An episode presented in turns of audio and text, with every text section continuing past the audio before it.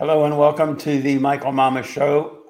I'm your host, Michael Mamas, and we're coming to you from Mount Soma, home of the Sri Someshwara Temple in the mountains of western North Carolina. Today we're going to talk about uh, Tantra, and there's a whole arena of uh, Vedic knowledge, you know, that's called Tantra. And it's largely not understood. I mean, a lot of times when people hear Tantra, they think left handed Tantra, which is like black magic and things like that.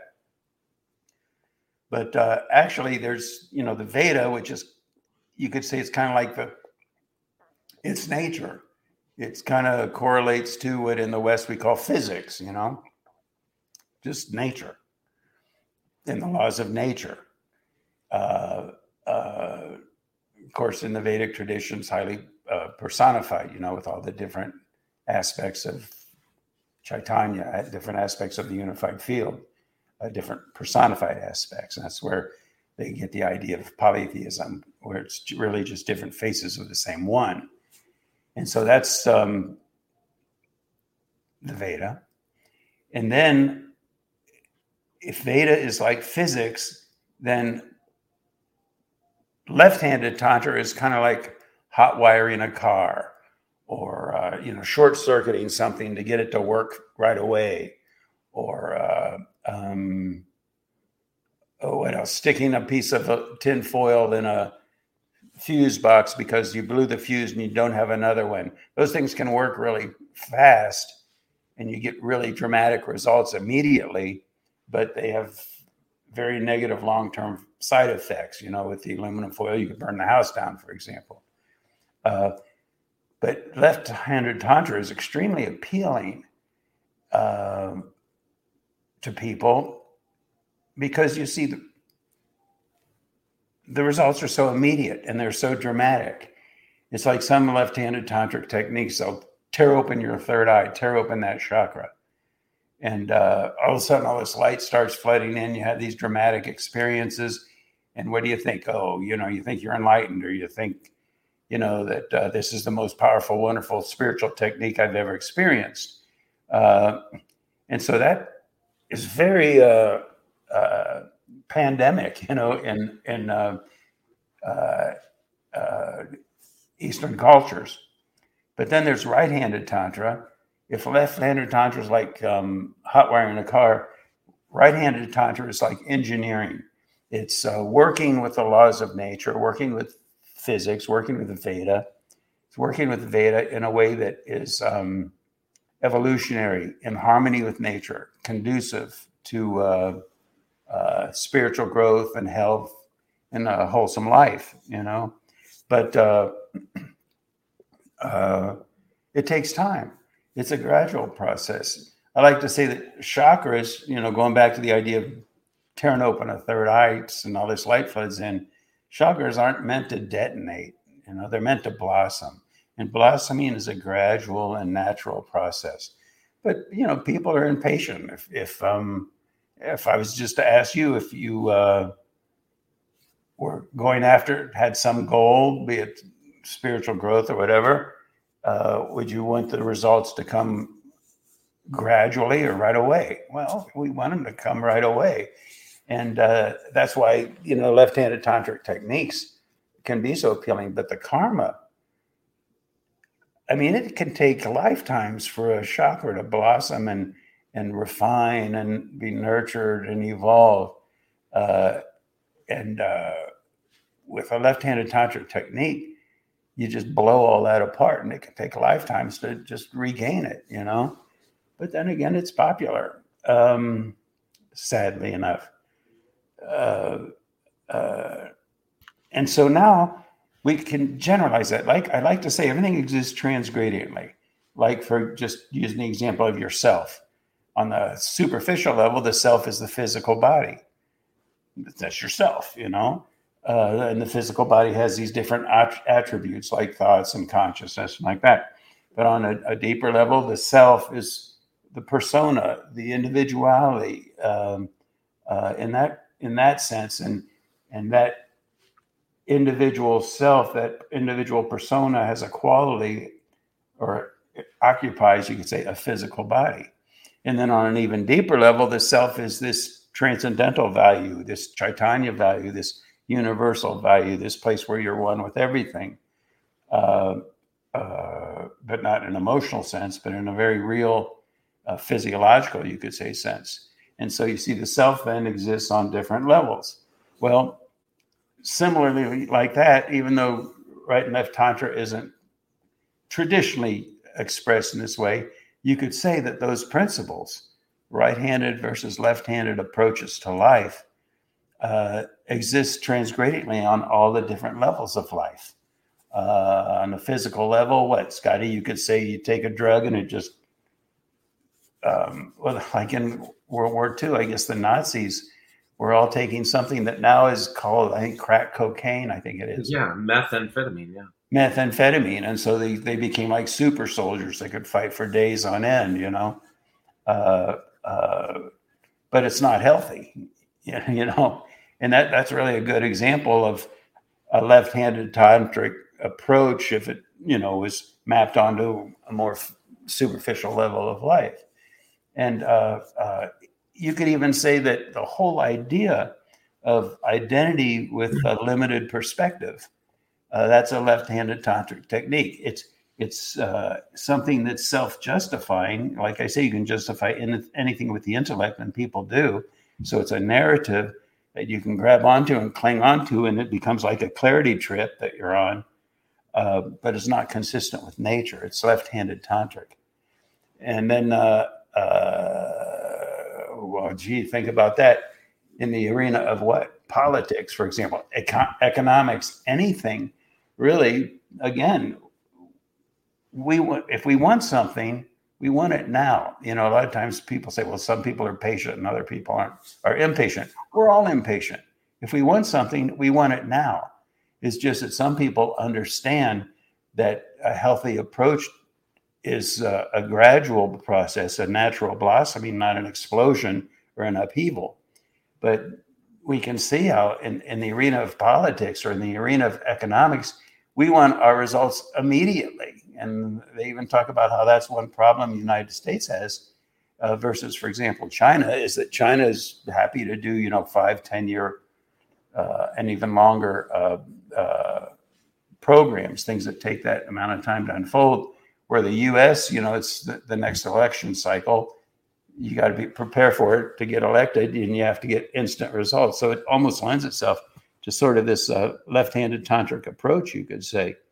Uh, well, even those policies like that, people they're enacting, they're a lot of times they're they're solving or they're putting a band-aid on whatever it is they're not getting to the root of the problem which is very blow you know? Yeah which is really very left-handed tantra in the way we're using the word now. It's not in harmony with nature. It's not going to the root. Right. it's just it's just putting a band-aid on yeah that's right scotty. That's that that could all and boy isn't that the way the way politics works you know? Yeah. Uh, but now there's this interesting thing uh, the, the the gordian knot you know there was this where was that? Somewhere probably in uh, the middle east or something and it was just not nobody could unravel it. And if you could unravel it then i don't know you were going to be king or something like that. And so when alexander the great approached the gordian knot he took a sword and just sliced it right in half unraveled the whole thing immediately. Uh, but but but the idea of, of, the gordian knot is that i mean at least we're going the way we're going to use it here life is a gordian knot. I mean there's a um, uh, uh, podcast that I watched, and I usually don't watch these things. Somebody sent it to me, and I got oh, another podcast somebody wants me to watch. But I started, and I watched the whole thing. Um, and so, Scotty, you'll post the link to that as a comment to this blog, okay? Right. Yeah. Okay. And so then I would really recommend it's about the world situation, talks about Turkey, France, Germany, United States, Russia, China, the whole it's I thought very well done, and and I think worth giving a listen. Um, but what it really convinces us of is the world is so complex. It's such a huge, unfathomable Gordian knot. There is no unraveling that knot, you know. So there's a nice uh, quote that, that I saw, uh, and it said that the Gordian knot is actually easily solved by finding an approach to the problem that renders the perceived constraints of the problem moot. Just wipes out the whole thing because you're not going to unravel that knot by taking one strand at a time. It's just too complex and too vast of a knot. So what we need is a, a, deeper solution. And you know, I thought that lended itself when I saw this. I said, well, there you go. That's what we talk about. Uh, raising level of consciousness, uh, purifying, cleaning the fishbowl, you know, like we talked about in the previous podcast. If the fishbowl is polluted, all the fish are affected. And some of the fish are going to be stronger than others, but others are just going to go nuts one way or another the global consciousness right now is like kind of like a polluted fishbowl. All these different convolutions to the Gordian knot of conflicts and troubles and confusions. And these these conflicts aren't just international, they're not just global. They go right down to the kitchen table, right down to a interpersonal relationship with your friend, your loved one, whatever. Uh, and so, what has to happen then is the fish goes bowl has got to be cleaned up. And when it does, then life is going to start to be lived in a manner that's in harmony with nature, i.e., right handed Tantra. You see? And so we'll move past uh, all the distortions and the convolutions that, that are really messing things up, you know? Um, so I know that some, somebody wrote in um, comment to one of my podcasts, you know, was just so aghast or upset about the whole thing is such a mess. They were like, I just don't want to deal with it. I don't want to have anything to do with um, the news or anything anymore. And uh, I don't, I get that. You know, boy, I can relate to it too. Sometimes I just can't watch anymore and I'll just put on a movie or something or go cut the grass or something. But, uh, but this is not a this is not a time to cower. Uh, it's going to this this healing is going to come from the grassroots, and uh, as as group consciousness starts to rise up and say, we're not doing this crazy stuff anymore, you know, and and uh, um, so it's it's a time to endure. Why? Because it's not just going to be the flick of a switch and everything's beautiful. It's going to be a process. And I think it's going to be, you know, uh, two or three years before we really start to move. The pendulum swings from the craziness that's going on now to a positive time. But uh, uh, we just we just have to endure in the meantime. But I think we owe it to ourselves and really to the world to not just cower. It's a time to think and ponder and reflect and look at what's going on and find deep within our own selves what we really believe uh, and live it and start to live it, you know? That's the thing, you know. Um, I don't know if I mentioned this in the previous podcast or not, but I remember a time when I'd see people, you know, wearing the Christian cross.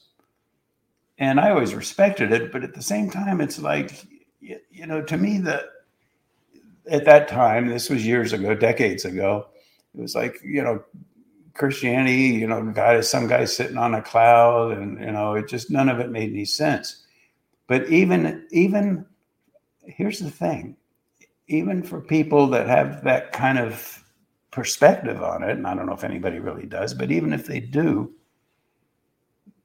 that cross that people wear symbolizes something much more than just you know that belief. It it it also, I think, very much so is an affirmation for the individual that a wholesome life. And what does wholesome mean? A, a, life in harmony with natural law, with nature. People would say in harmony with, with Christians would say in harmony with God and in harmony with the Christ spirit, you know, that sort of a thing. And, and in that sense, then, I think a lot of, well, to varying degrees, everybody. I mean, none of us totally understand all the secrets of the universe. It's just too vast. But to whatever degree we do understand our religion, you could say, it represents our sense of that inner decency, that inner divinity, that inner wholesomeness, that inner quality of life.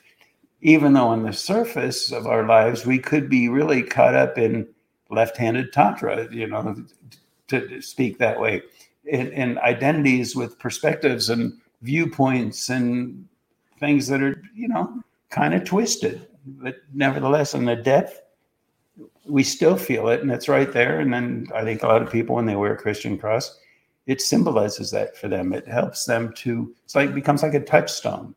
You see, Michael, Michael this yeah. morning I happened to turn on uh, what was on the TV that that Sodom and Gomorrah. yeah. Way uh, back. Yeah. Just I don't know. This is so weird because there's a scene where Lot is with his wife, who was a former slave or whatever, mm. and she's mm. like, "I just don't get this whole thing where you're giving all this glory to God." Mm. And you know, you you've done all these great things as a man, and look at all these things that we have now that I will never have to suffer anymore. I have food, I have a place to live, I have all these great things, and this is all happening. And he's like, you just don't get it. You know, it's it's it's not me, but it, it, it, you could see in his mind he was saying, I get the mechanic of nature, of yeah. which if I'm doing in, in, things in accord with natural law, all of these things work very well. But what you're doing is you're you're white knuckling onto all of these things. You know, the house, the the food, the this, the that, the whatever it's it all, is. It's very interesting, yeah. Yeah, yeah. and uh, you could see it where it's all going to go south because because they start to forget the mechanic, and it's like what you were saying earlier is that we as a species need to start working ourselves with that more that natural law where we have that relationship where we're not glomming on to certain things or whatever it is but we're allowed to you know move from all these yeah that, i agree with all that. And then there's and even another aspect of it is from the, his wife's perspective if the understanding of god and spirituality and natural law and all that is too superficial for yeah. her it just doesn't yeah. make sense.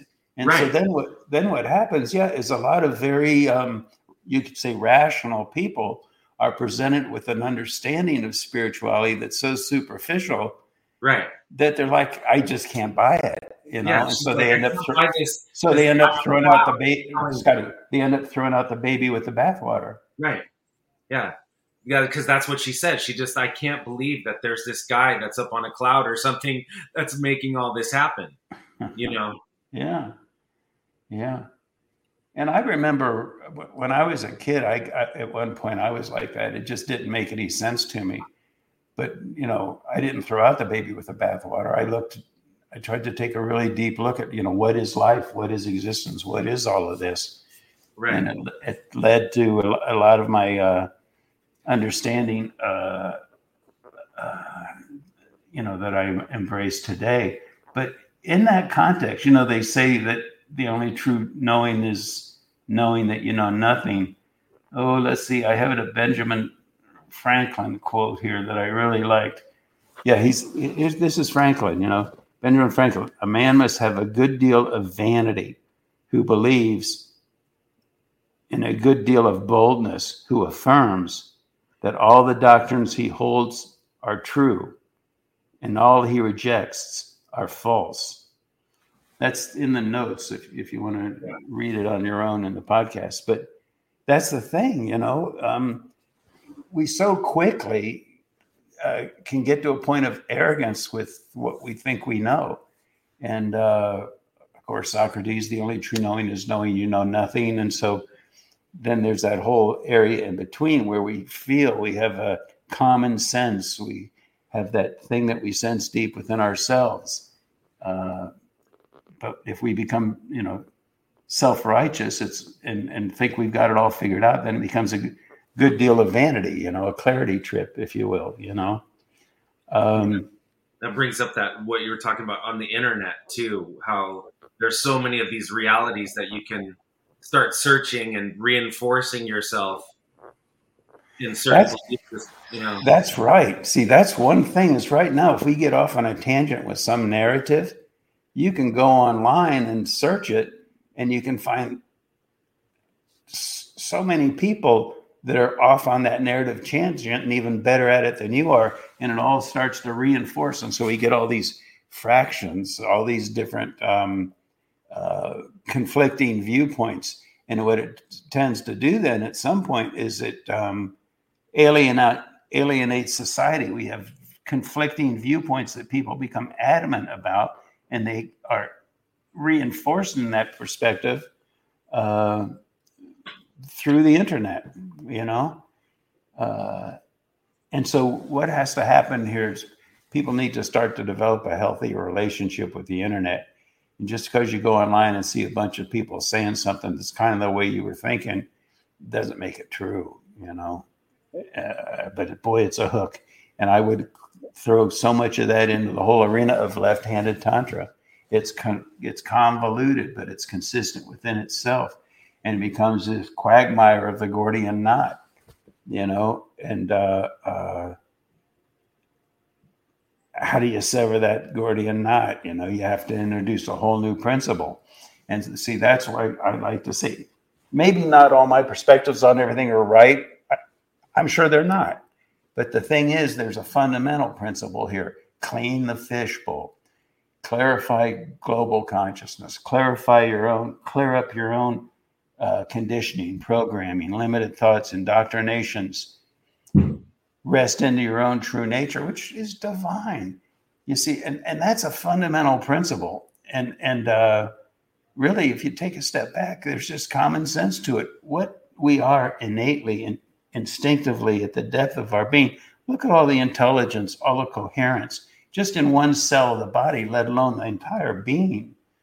Uh, uh, it's a phenomenally profound and and highly creative and intelligent field from which we emerge. And so, if we just return to that from which we have emerged, then we tap into that whole field of creativity and intelligence and, and wisdom you see? It's funny. I was just thinking, can you imagine if we could do the same thing with our bodies that we do on, like, taking that internet example and saying, the heart is the way. The heart is mm-hmm. the, the, thing that mm-hmm. keeps us alive. Okay. Mm-hmm. And then you forget yeah. about your lungs and your everything else like that, you know? It's, that's a, I don't know. Well, see, some people would say it's the heart, and oh, it's love and light, and oh, I have I found the path. Other people would say, oh, it's the intellect. I just I, I, nothing makes sense, and you become this nihilistic being that's got it all figured out because you come identified with that. So it's only when all the different pieces of the puzzle come together and, and integrated into a unified whole, which in the Vedic tradition they would call the samhita value, you know, the wholeness value, that I mean, what what is what is it to understand life? It, it's to have a at least approach a, a understanding that brings all the pieces together. The, instead of rejecting, you know, the, the, idea of wholesome, for example. Oh, wholesome. Oh, that's you know, what would they say? namby pamby. What words would they use, Scotty? You know, yeah. Uh, you know, just kind of uh, uh, immature or la la land kind of thing. Uh-huh.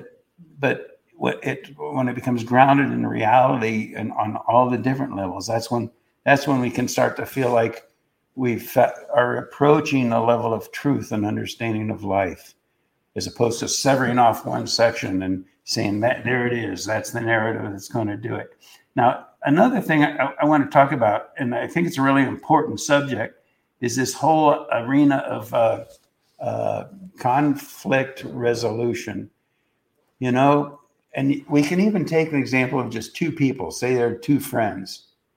And then that will generalize out to what happens between nations, you know? And what happens? And that's why this podcast, or, or, yeah, that uh, Scotty's going to post as a comment is so good because it shows how that plays out historically on an international level. It's really well done. But two people, somebody says something to one of them says something to the other, and it upsets them. Don't say it hurts their feelings. And the person who said it may not even realize that they hurt the person's feelings, but they did. And so then the, the, person who feels hurt kind of has an edge. And so they say something that hurts back. And then the whole thing just, from there, it just takes off. I, I, that's why I like to tell people try to stay out of the weeds because before you know it, these people who are dear friends really and love each other because they've had so much caught up in so much of this conflict, they end up hating each other. And and and but the thing is, that hurt goes so deep that the, the, to even suggest that, for example, they were the one that started it, or to even suggest that, oh no, you know, um, you're not seeing it the way it is. Um, I mean, they just feel so passionately that they're right and this other person is treating them wrongly and improperly, and they just can't get past it. And so when they get together with that kind of feeling, all it does is it makes it worse. And, and great relationships, potentially great relationships, are compromised. You know, and and how do you deal with that? Well, of course, the first thing you have to do is just calm down.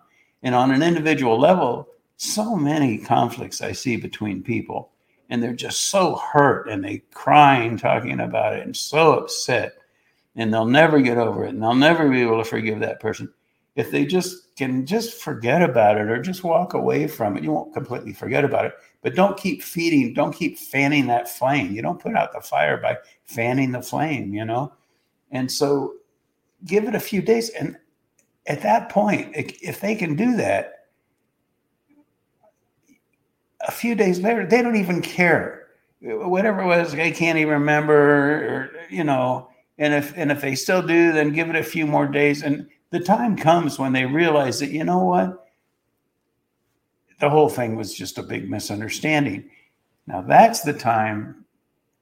If you need to talk about the differences, after both people get to that point, then they can talk about it and and maybe there was some misunderstanding or something that could be improved uh, in the relationship or whatever they're disagreeing about whatever but until then you're not going to get there. You, it's just going to make it worse. And we see this uh, internationally ukraine uh, uh, those things are not black and white good guys bad guys. They're multifaceted historically uh, complex. It's all a Gordian knot. And and uh, so how do you unravel the Gordian knot? You know, clean the fishbowl, purify global consciousness. Everything then will calm down, and then there will be um, every nation will be self-sufficient. Every nation will be healthy. Every nation will be at peace. Every nation will be prosperous think of all the money we just pour into wars and conflict and the agony and the pain, talking about building up resentments and stuff. And it's all a waste of time. And we all know that. We see the news and say, oh man, the world's crazy, but the world keeps being crazy. That's why.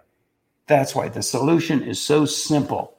The, the, the, the healing of the, the Gordian knot, the unraveling of the Gordian knot. That quote that I read finding an approach to the problem that renders the perceived constraints of the problem moot. They all become moot points, irrelevant.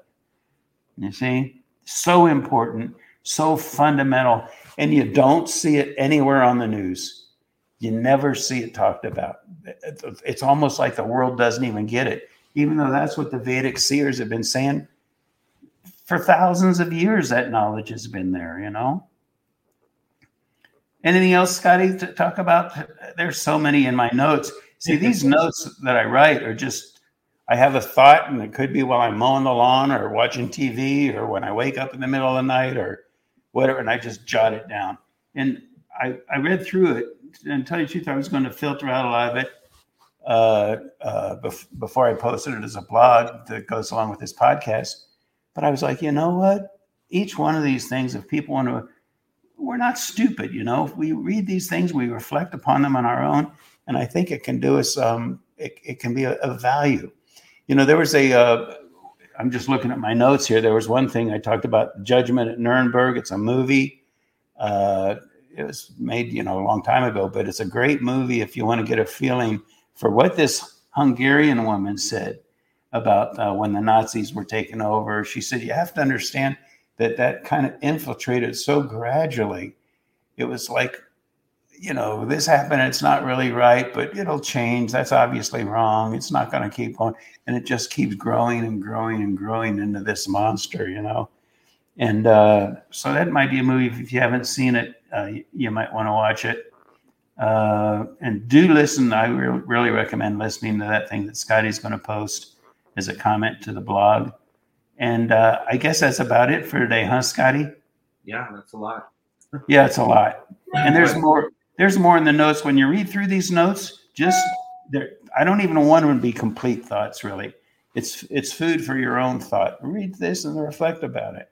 And, and if uh, people have the comments too, Mike, just to and, comment yeah. on it if they want us to talk about them. Or, yeah, if, if, that's a good point, Scotty. If there's anything in there that you would like uh, to discuss, bring it up as, as, a comment to the blog, and we can uh, go into it back and forth as, as comments to the blog. You can say it, I'll respond.